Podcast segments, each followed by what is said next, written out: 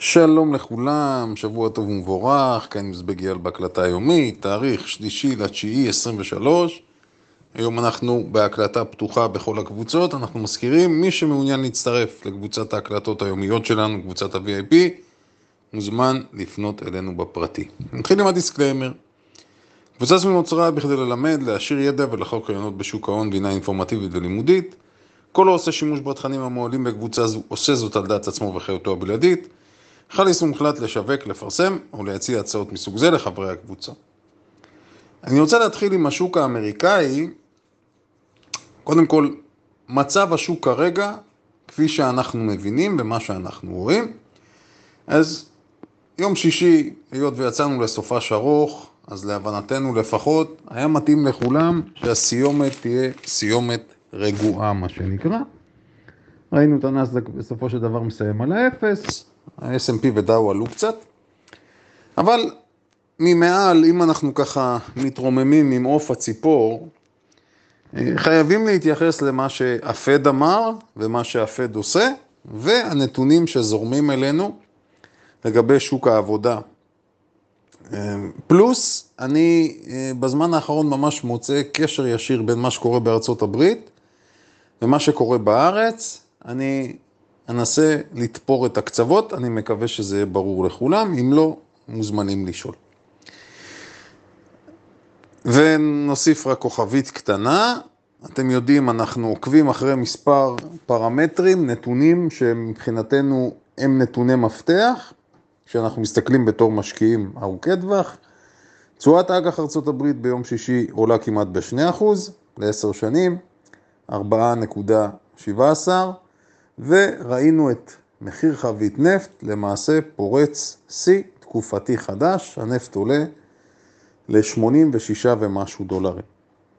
אני מציין את שני הדברים הללו, כי הפד יכול להגיד מה שהוא רוצה, המדדים יכולים לעשות מה שהם רוצים. מבחינתי, סוג של ברומטרים, שני הפרמטרים. אז כולנו מבינים, אם מחיר הנפט ממשיך לעלות, ניסיונות בלימת האינפלציה של הפד אה, הופכים לקשים יותר, חד משמעית, אי אפשר לברוח מזה. עכשיו אנחנו מדברים, לפחות מבחינת איך שאנחנו תופסים את הדברים, אנחנו מדברים על זה שהאינטרס של הפד חד משמעית להוריד את מחיר הנפט.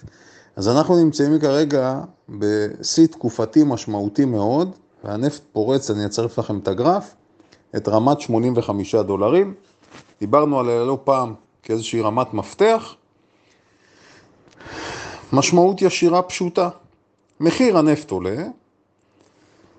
תדלוק לצרכן האמריקאי הופך למשימה קשה יותר. עכשיו אנחנו מספיק זמן ביחד, הצרכן האמריקאי רוצה אוכל בזול ותדלוק גלון בזול.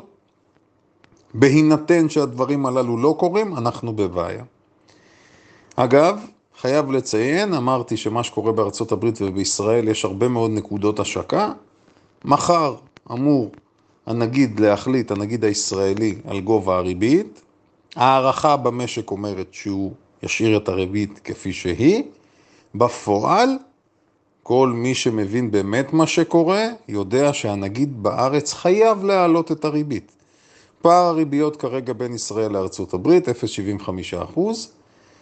אה, שימו לב, הנגיד מחכה, הנגיד הישראלי מחכה את מה שקורה בארצות הברית, זה במשך שנים על גבי שנים, אבל כרגע הפער נוטה בוודאות לטובת ארצות הברית, מה שמחזק את הדולר, מה שממשיך לייצר לחצים אינפלציוניים בארץ, אם הדולר אמרנו ימשיך ויישאר ברמה הזו, הלחץ יגבר, הלחץ האינפלציוני. אני לא מצפה מהנגיד, אני קורא לו הנגיד הפקיד, אני לא מצפה ממנו ליותר מדי, כי בעיניי הוא פשוט מחכה את מה שקורה בארצות הברית, אבל אם הוא לא יעלה עכשיו, כנראה שהוא יצטרך לעלות בהמשך את הריבית בארץ, והמצב בארץ הוא מצב מאוד מסובך, מאוד מורכב. בכל מקרה, אני מזכיר לכם, מדינת ישראל בוחרת לסבסד כרגע את עליית אה, מחירי הבנזין. כמה זמן מדינת ישראל תמשיך לעשות את זה, אני לא יודע. אנחנו יודעים שלמרות שהיא מסבסדת, עכשיו ישנה עלייה נוספת של כמה אגורות שהיא לא תצליח לסבסד אותה, שהיא לא תספוג אותה יותר נכון. זה קורה בארץ, בארצות הברית הם הרבה יותר רגישים לכך, הצרכנים. אז הלחץ הזה הוא לחץ קיים והוא לחץ שמתגבר. אה, מי שמכיר את ההיסטוריה בארצות הברית יודע שבהתפרצות האינפלציונית בשנות ה-80, ההתפרצות הקשה, אז בשנות ה-70 היה אמברגו הנפט, מי שזוכר, מחירי הנפט עלו בצורה חזקה כתוצאה מהחרם של מדינות ערב, ואומרים שההתפרצות בשנות ה-80 קשורה למה שהיה בשנות ה-70. אני מציין את הדברים הללו כי אנחנו בסביבה שלא הייתה כדוגמתה, מבחינת נתוני המשק והריבית הגבוהה ותשואת האג"ח, אלה דברים שלא היו. איך כל זה מתקשר למה שקורה עכשיו מבחינת הפד והממשל שם? הם רוצים נחיתה רכה.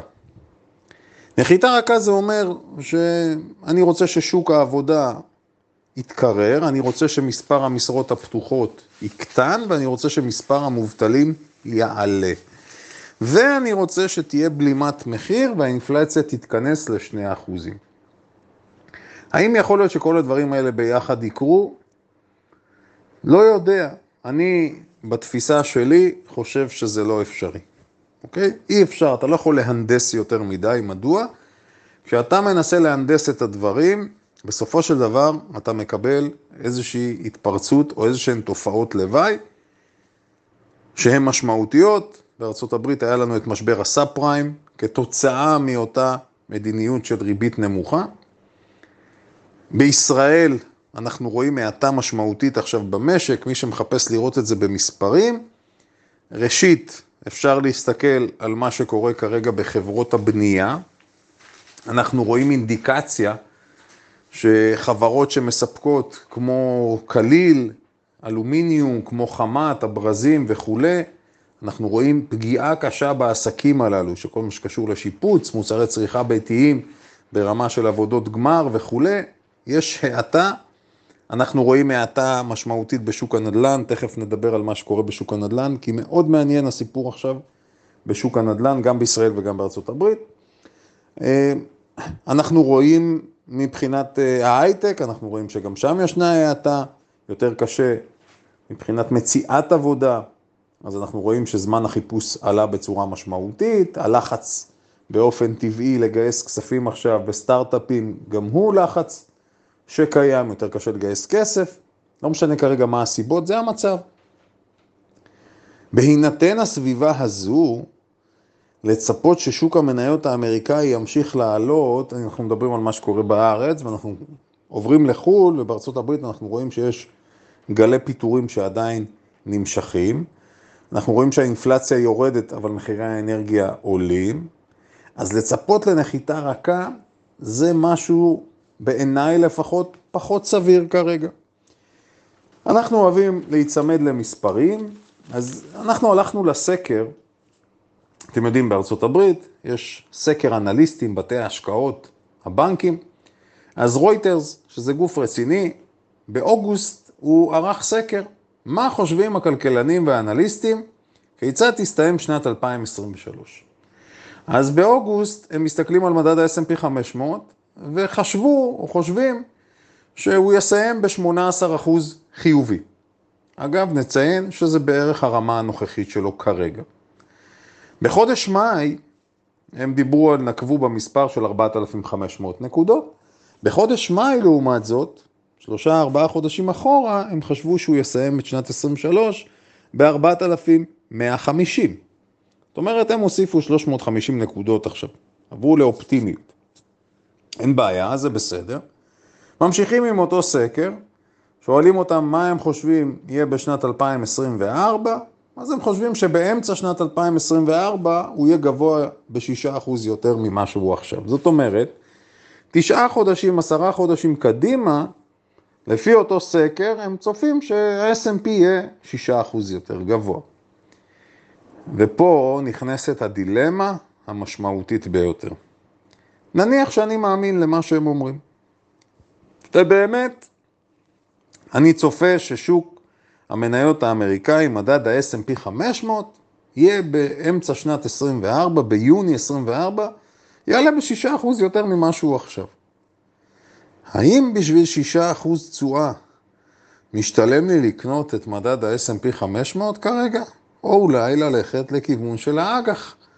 אג"ח קצר בארצות הברית לשנתיים נותן בערך 5% שנתי, ואג"ח לעשר שנים נותן כמעט 4.2% שנתי. האם זה שווה את נטילת הסיכון? שאלה שאני מציע לכולכם לשאול את עצמכם בתור משקיעים ארוכי טווח. הלאה. לא כולם חושבים כך, Wells Fargo אגב, בקטע הזה הם דווקא יותר פסימיים, הם חושבים ש Wells Fargo, אה, שמדד ה-S&P 500 לפי Wells Fargo יסיים את השנה בירידה בסביבות ה-4,000-4,200 נקודות, זאת אומרת בערך 6-7 אחוז פחות מעכשיו. אני מזכיר, לקראת סוף שנה, יש כאלה שמדברים על רלי סוף שנה, אני פחות חושב שהדבר הזה כרגע אפשרי, אוקיי? זה מבחינה, מבחינת מאקו כשאנחנו מסתכלים על מה שקורה עכשיו, ושוב אני אומר, כדאי לכל משקיע, משקיע ארוך טווח לשבת ולחשוב מה הוא חושב. אנחנו לפחות בגישה שלנו ממשיכים, אמרתי, אני רוצה את התיק ארוך טווח שלי כרגע בניוטרל, אני שמח וטוב לב, תעשו מה שאתם מבינים, הכל בסדר. בואו נדבר על uh, מספר מניות ברשותכם. לולו, LULU, מניה שאנחנו אוהבים. פרסמה את הדוח שלה, אני מזכיר לכם, הערכנו שהיא, אמרנו, הערכה זהירה שהמשקיעים חיוביים לגביה, ואכן פרסמה את הדוח ועלתה, וביום שישי היא הוסיפה לערכה עוד כמה אחוזים, למעשה שישה אחוזים, ובסופו של דבר סיימה את יום המסחר ב-404 דולרים, אני מזכיר, 400 רמת מפתח, הרמה הבאה שם, אם היא ממשיכה אה, לעלות, אם היא תמשיך לעלות, הרמה הבאה, אנחנו מדברים על רמת ה-425 ו-450. מי שנמצא בפנים על הכיפאק, אפילו סוחרים קצרים יכלו ליהנות מהתנועה התוך-יומית החזקה שהייתה ביום שישי. התנועה הייתה חלקה. מה הכוונה חלקה? אצרף לכם, המניה פתחה את היום גבוה, gap up מה שנקרא, דשדשה קצת בפתיחת היום, אבל בסופו של דבר סיימה בנקודה הגבוהה היומית. חלומו של כל סוחר קצר ואגרסיבי, זה מה שקרה שם. מניה נוספת שאנחנו לא אוהבים, וגם היא ממשיכה לפעול כמצופה, היא מניית דיסני. מניית דיסני ביום שישי קובעת למעשה שפל חדש, שפל של שנים. אנחנו מסתכלים על מה שקורה שם, זה מחזיר אותה כמה שנים לאחור. גם כאן אנחנו נגיד, ההתעקשות ללכת ולבחור מניות שנמצאות במומנטום שלילי ובכוח להכניס אותם לתיק, בעינינו זו טעות קשה שממשיכה להוכיח את עצמה. אה, תרשו לי גם בנימה קצת הומוריסטית, אבל לא רק הומוריסטית, לומר שגם מניית SolarEdge, SEDG, דיברנו עליה, ודיברנו על המומנטום השלילי וסיפרתי לכם שישנם כמה חברים שכמעט בכל יום, עכשיו הם קצת הפסיקו לשלוח לי את ההודעות הללו. אה, ממתי שאמרנו ששם הטרנד הוא שלילי, אז היו כמה חברים שבכל יום היו שולחים לי, רגע, אז עכשיו היא תסתובב, עכשיו ההזדמנות לקנות אותה, הם רואים כתבה כזו או אחרת וכולי. אז ביום שישי היא חוזרת לרדת. אה, אני אומר את זה בהומור, אני יודע שישנם חברים שמושקעים שם, אבל צריך להבין, ישנם כללי עבודה. אם אתה רוצה להצליח בתחום שלנו, אתה צריך להיצמד לכללים כמה שיותר, ובאמת, זו רעה חולה לחפש, להידבק למניות שנמצאות במומנטום שלילי. הלאה, נתקדם. סקטור הרכבים החשמליים, ביום שישי היה שם הרבה מאוד אקשן. ראינו את ניאו עולה בצורה חזקה, דיברנו עליה, אני מדגיש ניאו כהשקעה ארוכת טווח בעינינו, אין מה לחפש שם, כמניה ספקולטיבית, האקשן שם לא נפסק, אז דוח המסירות למעשה דוחף את החברות הסיניות, ראינו את ניאו עולה, ראינו את XPeng XPV עולה, ראינו את Li עולה, ולעומתן ראינו דווקא בכיוון השני, ראינו את מניית טסלה יורדת, גם טסלה ממשיכה להיות תנודתית, עכשיו היה דיון מאוד מעניין, אגב, טסלה ירדה חמישה אחוז ביום שישי, אה, בזמן שאקספנג עלתה חמישה אחוז וניו עלתה שבעה ומשהו אחוז. היה דיון מאוד מעניין בקבוצה, אני ממש נהניתי לקרוא. לגבי טסלה, והניתוח של החברים סופר נכון בעיניי. האם טסלה היא חברת רכב? מי שרואה טסלה כחברת רכב, אז ברור שהשווי שכרגע נסחרת בו 700-800 מיליארד לא קשור למציאות. אבל מי שרואה את טסלה כחברת טכנולוגיה, כחברה שהולכת להשתלט למעשה על כל מה שקשור בטעינה, סוללות וכולי, מערכות הפעלה, אה, אפשרות למנוי עבור הלקוחות שלה, ולמעשה שת"פים, הייתי אומר, עם כמעט כל חברת רכב עולמית, אז מי שרואה אותה ככזו, יכול להגיד, שמע, זה אפילו מחיר זול אולי. כי אם טסלה תהיה כמו גוגל שיש לה את כל המערך שלה, או תהיה כמו אפל, או תהיה כמו מייקרוסופט שאי אפשר בלי התוכנה שלה, אז אני יכול להבין את זה. אני אישית לא חושב שטסלה תהיה מה שהיא רוצה להיות מבחינה טכנולוגית, בהינתן שהתחרות היא מאוד קשה. זאת אומרת, אני לא חושב שלרכבים של טסלה כיום, כולל הטכנולוגיה שלה, יש איזשהו משהו שאין לה אחרות. או נגיד את זה אחרת, היתרון שיש לה זה יתרון שיכול להספיק לתקופת זמן מוגבלת, אבל כמובן ימים יגידו. הלאה. עוד uh, משהו שאנחנו עוקבים אחריו, זו כמובן מניית VFS, דיברנו עליה לא מעט, וינפסט, ביום שישי היא קבעה נמוך חדש, סיימה את היום מינוס 15 אחוז, ירדה אפילו יותר נמוך, ראינו אותה כבר בנמוך היומי שלה ב-26 דולרים. אז הנה דוגמה מובהקת לכך, להרצת מניות, דיברנו על זה כשהיא הגיעה לאזור ה-90, המניה התממשה בצורה הכי חזקה שיש, אם אנחנו נדייק, בחמישה ימי מסחר היא יורדת מ-92 דולרים ל-26, זה המקום לומר, זה היה צפוי, זה היה ברור, אז ברכות למי שנהנה מזה, כמובן מסחר הכי אגרסיבי שיש, מחייב שימוש באופציות וכולי, אבל יש מקרים רבים כאלה, פשוט צריך לדעת כיצד להגיב. עכשיו ברשותכם, אני רוצה לדבר, אה, גם לסגור את הפינה של הביטקוין. תראו, מה שקרה עם הביטקוין, המאבק המשפטי שיש כרגע בין גרייסקל לסק, המאבק הזה לא נגמר, לא נראה שהוא עומד להסתיים בקרוב. הסק אה, בוחן את הדברים, האם יגיש ערעור או לא, אני מהמר על כך שהסק יגיש ערעור. בכל מקרה, הביטקוין הופך להשקעה, הוא תמיד היה, כן? אז הוא ממשיך להיות השקעה ספקולטיבית מאוד. אני מבין שחובבי הביטקוין בפנטזיה שלהם רואים את הביטקוין מקבל איזושהי לגיטימציה מהגוף שמפקח על הנושא מעסק, אבל קשה לי מאוד להאמין, אני עוד פעם אומר, כשאני מסתכל קדימה, קחו בחשבון, 99 וחצי ואפילו יותר אחוזים מהמטבעות עומדים להיעלם, אין להם שום ערך. אני חוזר ואומר, אנחנו מדברים על מוצר שאין לו ערך פנימי.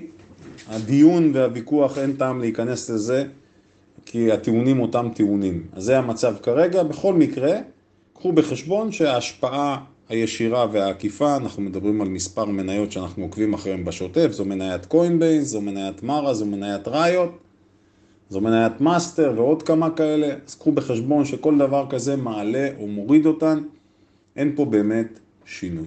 עכשיו ברשותכם, אני רוצה לתת לכם כמה נתונים משוק הנדל"ן, אגב גם בארץ וגם בארצות הברית. שלחתי לכם היום את הלינק אני ממש נהניתי לקרוא את הכתבה בביספורטל. הניתוח, האם חסרות או לא חסרות דירות בישראל וכמה כאלה, אני רוצה להתחיל מכמה מסקנות. קודם כל, שורה תחתונה, כמו שהבחור כתב, אם היה מחסור בדיור, היינו אמורים לראות מצוקת דיור, ולאנשים לא היה איפה לישון. אז אה, אני רק רוצה ליישר קו פה. יכול להיות שקיימת מצוקת דיור וכרגע אנחנו רואים התפשרות.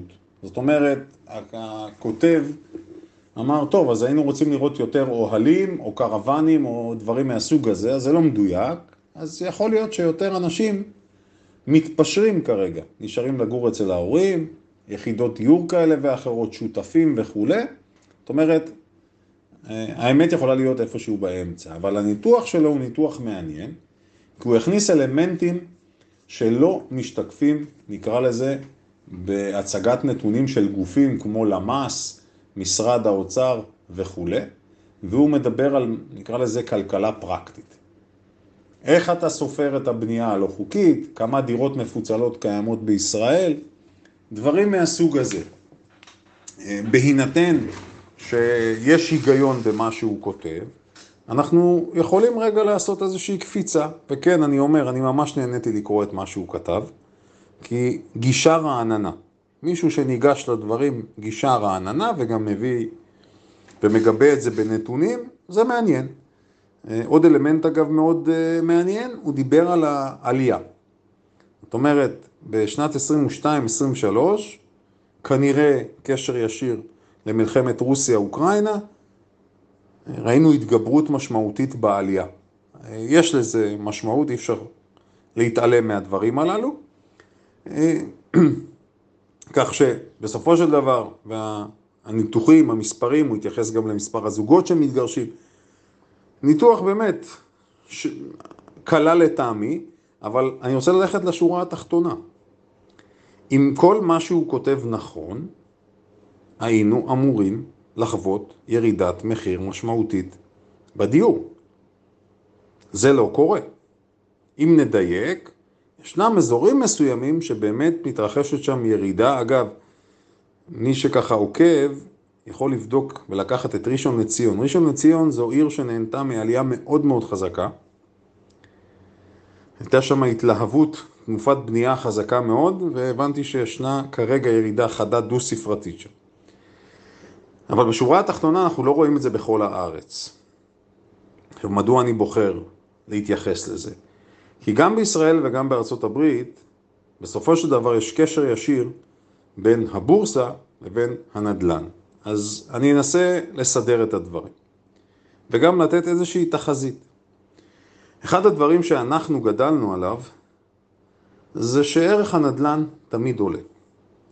וכשהנדל"ן עלה ב-22% בשנת 22, ואנחנו אמרנו שזה מסמן ומסמל את סוף העליות, לא כולם הסכימו איתנו. בשורה התחתונה זה בדיוק מה שקרה.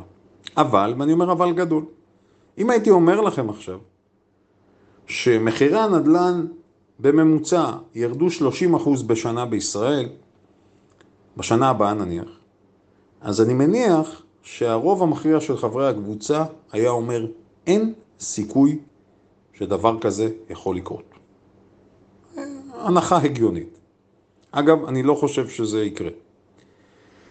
אבל תזכרו שבארצות הברית, משבר הנדל"ן שהיה, משבר הסאב פריים, מחירי הבתים שם התרסקו. נכון. אה, התנאים שונים בארצות הברית, הלוואות בישראל, משכנתאות בישראל ובארצות הברית זה מנגנון אחר, בזמנו מי שמכיר זה היה הלוואות נון ריקורס, זאת אומרת בארצות הברית במשבר הסאב פריים, כשאדם נטל הלוואה, משכנתה, הוא יכל לבוא, להחזיר את המפתח לבית, להגיד לבנק הנה זה המפתח, אני מוותר על הבית, תשברו את הראש. בישראל זה לא המצב, הבנק מה שנקרא ירדוף אחריך עד שתשלם את הכל. בכל מקרה, להגיד כשאנחנו מדברים על מסחר והשקעות, לא משנה במה משקיעים, להגיד זה לא יכול לקרות, או אין סיכוי שזה יקרה, זה משפט שאנחנו יודעים שהוא לא נכון. עכשיו, מדוע אני אומר את זה? כך, וכן, אני חושב שלא תהיה ירידה כזו חדה, אבל צריך להבין משהו. אנחנו לא חווינו עליית ריבית כזו הרבה מאוד שנים. אני שלחתי לכם בישראל, אני שלחתי לכם את המכרז והתוצאות של המכרז של מחיר למשתכן בבית שאן, וראינו שבבית שאן, המכרז שנסגר לפני שנה, בפחות מ-5,000 שקלים למטר, הקבלן בונה דירות, וכנראה גם מרוויח מזה. זאת אומרת, אם מדינת ישראל הייתה מחליטה מחר לפתור את משבר הדיור ולדאוג לכך שכל בן אדם שרוצה לרכוש דירה במחיר שפוי, כן? כל בן אדם כזה אה, שרוצה לרכוש דירה באמת יוכל לעשות זאת, מדינת ישראל מסוגלת לעשות את זה. אני יודע, ישנם חורים בתוכנית מחיר למשתכן, אבל אני חושב שזו התוכנית הכי טובה שהייתה פה אי פעם. זו דעתי. לא חייבים להסכים, הכל בסדר. צריך לכוונן, צריך לדאוג, צריך להגביל את, אה, את המטראז', צריך להתייחס למצב הפיננסי של המשתתפים וכולי, של הזכאים, אבל בגדול תוכנית מדהימה בעיניי. אני מספר את כל זה, ואנחנו רואים את הנתונים, ואני חוזר ואומר, כי יש לי אין ספור שיחות עם חברים על זה. חברים מהקבוצות, כן? מדינת ישראל לא רוצה להוריד את מחירי הדיור. תכניסו את זה טוב טוב לראש. לא רוצים. אם, תנסו רגע לחשוב מה יקרה פה, אם תהיה ירידה עכשיו של 30% במחירי הדיור, אתם קולטים מה יקרה למשק? אתם קולטים כמה חברות קבלניות תפשוטנה את הרגל? כמה לווים לא יהיו מסוגלים להחזיר את המשכנתאות שלהם? מדינת ישראל לא רוצה, אוקיי? שם את זה על השולחן. אבל בתנאי הריבית הנוכחיים אין היגיון להיות משקיע נדל"ן מסורתי שהולך וקונה דירה עכשיו מקבלן או דירה ביד שתיים במחיר שוק. לא מסתדר. תפנימו את זה היטב, זה פשוט לא הגיוני. עשיתי בדיקה קצרה ובדקתי מה קורה בארצות הברית מבחינת החזרי המשכנתאות. בעיניי זה נתון מדהים. היות והריבית עלתה בצורה כל כך חדה, שנה וחצי, אז uh, השוואה קטנה. בינואר 2021, משכנתה של 600 אלף דולר בארצות הברית, רק נדגיש, בארצות הברית משכנתאות, יותר מ-90% מהמשכנתאות הם בריבית קבועה, לא כמו אצלנו. אז משכנתה של 600 אלף דולר בריבית קבועה ל-30 שנה, ההחזר החודשי שלה היה 2,400 דולר, אוקיי? כעבור שנתיים, אותה משכנתה תעלה עכשיו 70 אחוז. אותם 600 אלף דולר, כן? יעלו 4,000 דולר בחודש למשך 30 שנה, 70 אחוז יותר. אתם מבינים מה קרה בשנה וקצת? זה למעשה גרזן שיורד. זה גרזן, אין מילה אחרת. תנסו לדמיין רגע בארץ את המצב הזה. אז בארץ הדברים קצת שונים, כי יש לנו את האפשרות לקחת את המשכנתאות במסלולים, שהם לאו דווקא ריבית קבועה. אז תבינו אבל על מה אנחנו מדברים פה. גם בנק ישראל יודע שאם הוא יעלה את הריבית עוד יותר, אפרופו, זה ימשיך לייצר את אותו לחץ גם על נוטלי המשכנתאות הקיימים, וכמובן בשרשור גם על מחירי שכר הדירה, כי המשקיעים לא פראיירים והם יגלגלו את עלות או התייקרות ההחזר שלהם על הלווים. לכן יש פה איזשהו מעגל, ואני בתור אייל אומר, אני זהיר, אני לא יודע לאן התקופה הזאת תיקח אותנו. אני לפחות באופן אישי לא מאמין בנחיתה רכה. בארץ אנחנו רואים שהנחיתה לא רכה, ובחו"ל אני גם לא חושב שבארצות הברית תהיה נחיתה רכה. אני מקווה שאתם מבינים ונכנסים לראש שלי. כמובן, כל אחד צריך לשבת ולעשות את הבחירות שלו. אני חושב שהדבר הכי חשוב עבורנו בחודשים הקרובים, חצי שנה, אפילו שנה קרובה, לשבת ולעשות את הקלקולציה הזו, מה נכון מבחינתנו, היכן לשים את הכסף, והאם משתלם לקחת סיכונים, כן או לא, בהינתן שיש אלטרנטיבה שהיא מדהימה כרגע בשוק האג"ח. שיהיה לכולנו שבוע מוצלח, אני מזכיר, מחר אין מסחר, יש לנו המון על מה לדבר, נשתמע להתראות.